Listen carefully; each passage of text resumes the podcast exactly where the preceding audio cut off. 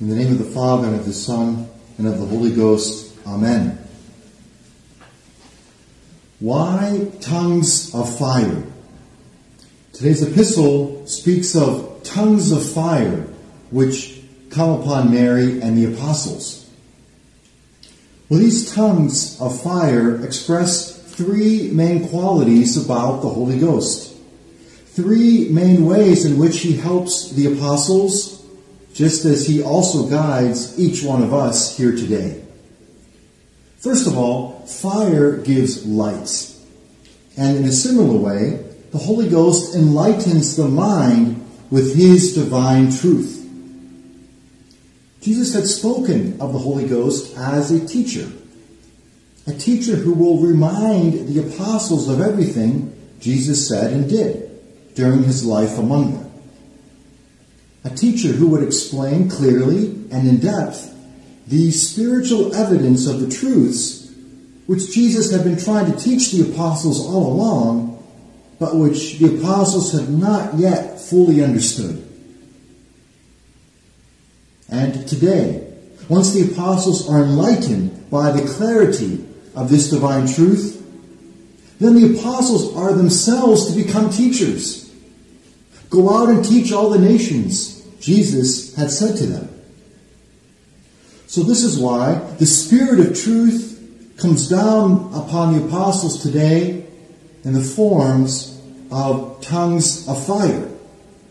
Because the tongue is the body's organ of speech. The tongue is the instrument by which every teacher communicates the truth. Like the apostles, we cannot understand the full meaning and depth of Jesus' words in the Gospels. So, we need the humility, we need the good sense to admit that our own personal interpretation can lead us all too easily into error. That is why, like the apostles, we here today, we need the enlightenment of the Holy Ghost. And this enlightenment is given to us through the church. The church which was built upon the foundation of Peter and the apostles. Just as the soul gives form and life to our body, so in like manner, for 2,000 years, the Spirit of truth, which is the Holy Ghost, has been the soul of the church, helping us to understand the full meaning and the fruits of Christ's teaching. And in the difficult situations of daily life in today's world, in those workplace dilemmas and family predicaments, when faced with hard decisions, we too, we can rely upon the help of the Spirit of truth. He will give us the fire of His light to understand which course of action is appropriate for every single situation. The Spirit of truth will inspire us with the right words. He will teach us how to make right decisions when we don't know what to do. He will teach us as long as we are truly listening to Him. But if we are too insistent on our own ways, too stubborn with our own ideas, then the Holy Ghost's suggestions will fall on our deaf ears and we will lose out on his precious wisdom and counsel. If we don't listen, we will only bring about our own downfall. So in every dilemma, quiet your soul. Stop those human calculations. Say a prayer to the Holy Ghost. Listen deep down to what he is trying to tell you in that prayerful silence. Make a novena asking for his guidance proclaiming your desire to be docile to whatever He wants of you. Consult a trusted spiritual author, such as St. Francis de Sales. Look up the lives of the saints. Seek out the counsel of a spiritual director. Or talk with a good Catholic friend. And praying all the while to the Spirit of truth, listen, listen Listen attentively with unbiased mind to the suggestions which he will make apparent within your soul.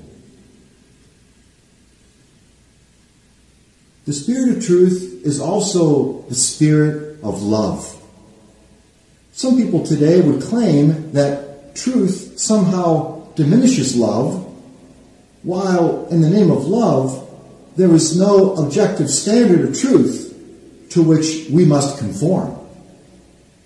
However, there is no contradiction between truth and love, but there is a profound and harmonious unity in the person of the Holy Ghost. He is the love of the Father and the Son, and He is the Spirit of truth. He is one with both the Father and the Son. And that's why fire is again an appropriate image. Just as fire brings many flames together into one, so does love bring unity among persons. The apostles needed to be filled with love so that it, as they preached the truth about Jesus, they would inspire love in the souls of those people who heard them. Love and not revolution. As we learn more about God from the Spirit of truth, we must allow His love to take root in our hearts. And this love will move us to prefer sacrifice over greed, patience over anger, knowledge about the eternal truths of God rather than the passing fads and trends of this world. Devotion to the Holy Ghost helps to bring unity in families, to heal previous divisions. So pray to this divine spirit for the difficult persons in your life. Invoke the Holy Ghost specifically for this or that difficult person in your life so that his divine love may bring the fiery warmth to those hearts which have grown cold. And finally, the Spirit of truth and the Spirit of love is also the Spirit of fortitude and fiery courage. Look at St. Peter in today's epistle. On Holy Thursday, he had promised fidelity, fidelity to Christ even unto death. But then Peter denied his master at the voice of the maidservant before running off to hide during the Passion on Good Friday. But today, today, having received the Spirit of truth and love, Peter boldly announces Christ to thousands of people. And he reproaches the Jewish leaders for having crucified Christ. He is no longer the timid apostle no longer. But Peter has been transformed by Pentecost fire. Peter has received the spirit of fortitude, fortitude by which he proclaims Christ as the Son of God. He proclaims the church as the only means of salvation in the holy name of Jesus. And then the Acts of the Apostles tell how Peter and the apostles were persecuted for the name of Christ which they preached. They were scourged. They were humiliated. And yet the spirit of fortitude filled them with joy. Greater joy than they ever experienced in their lives. Pentecost fire filled them with joy that they were found worthy to suffer something for the name of Jesus Christ. As the Holy Ghost gives courage in difficult situations, he also offers the fiery warmth of his consolation. Indeed, Jesus consoled the apostles while he was among them, both before and after his death and resurrection.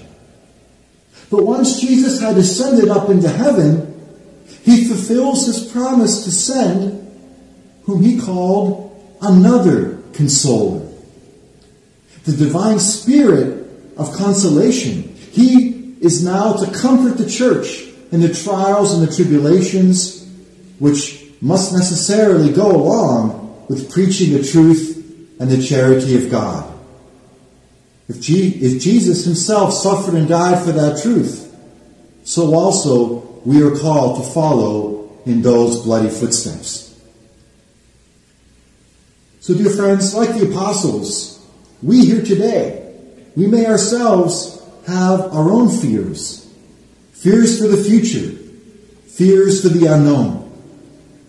But our annual celebration of Pentecost reminds us that God's Spirit, which came down upon the apostles 2,000 years ago, the same divine Spirit remains very much alive in His church today. God does nothing in vain. He permits nothing in vain. And no amount of human deficiency, no scandal, no lack of leadership on the part of men, however tragic, could ever destroy the work of God in the church, of which the Holy Ghost is the soul and the guide. Today, the Holy Ghost is calling many young vocations to the priesthood and religious life. Our institute will be ordaining 10 priests this summer, while the number of our sisters and oblate brothers continues to grow and to grow, as does, as does the number of people in our apostolates. The Holy Ghost is inspiring conversions to the Catholic faith. We hear about new conversions every day. He is stirring Catholics, including many young families with children, to discover the traditions of our faith in order to live a deeper spirituality. The Holy Ghost is very much at work today, not with the fire that burns and destroys like the fires of hell. No. But the Holy Ghost, with His Pentecost fire of truth and love, he is warming hearts and attracting those hearts to virtue and self sacrifice, of which Jesus and Mary give us perfect examples. The Holy Ghost is motivating, is motivating us for the divine reality of the kingdom of God in heaven, and not for a popular utopia which can never exist in this passing life here on earth. So, today on this Pentecost day, and throughout this whole week, which we will be celebrating Pentecost every day, with special readings and prayers that you can follow along in your missal at home. Let, let this Pentecost week be a time of renewed faith.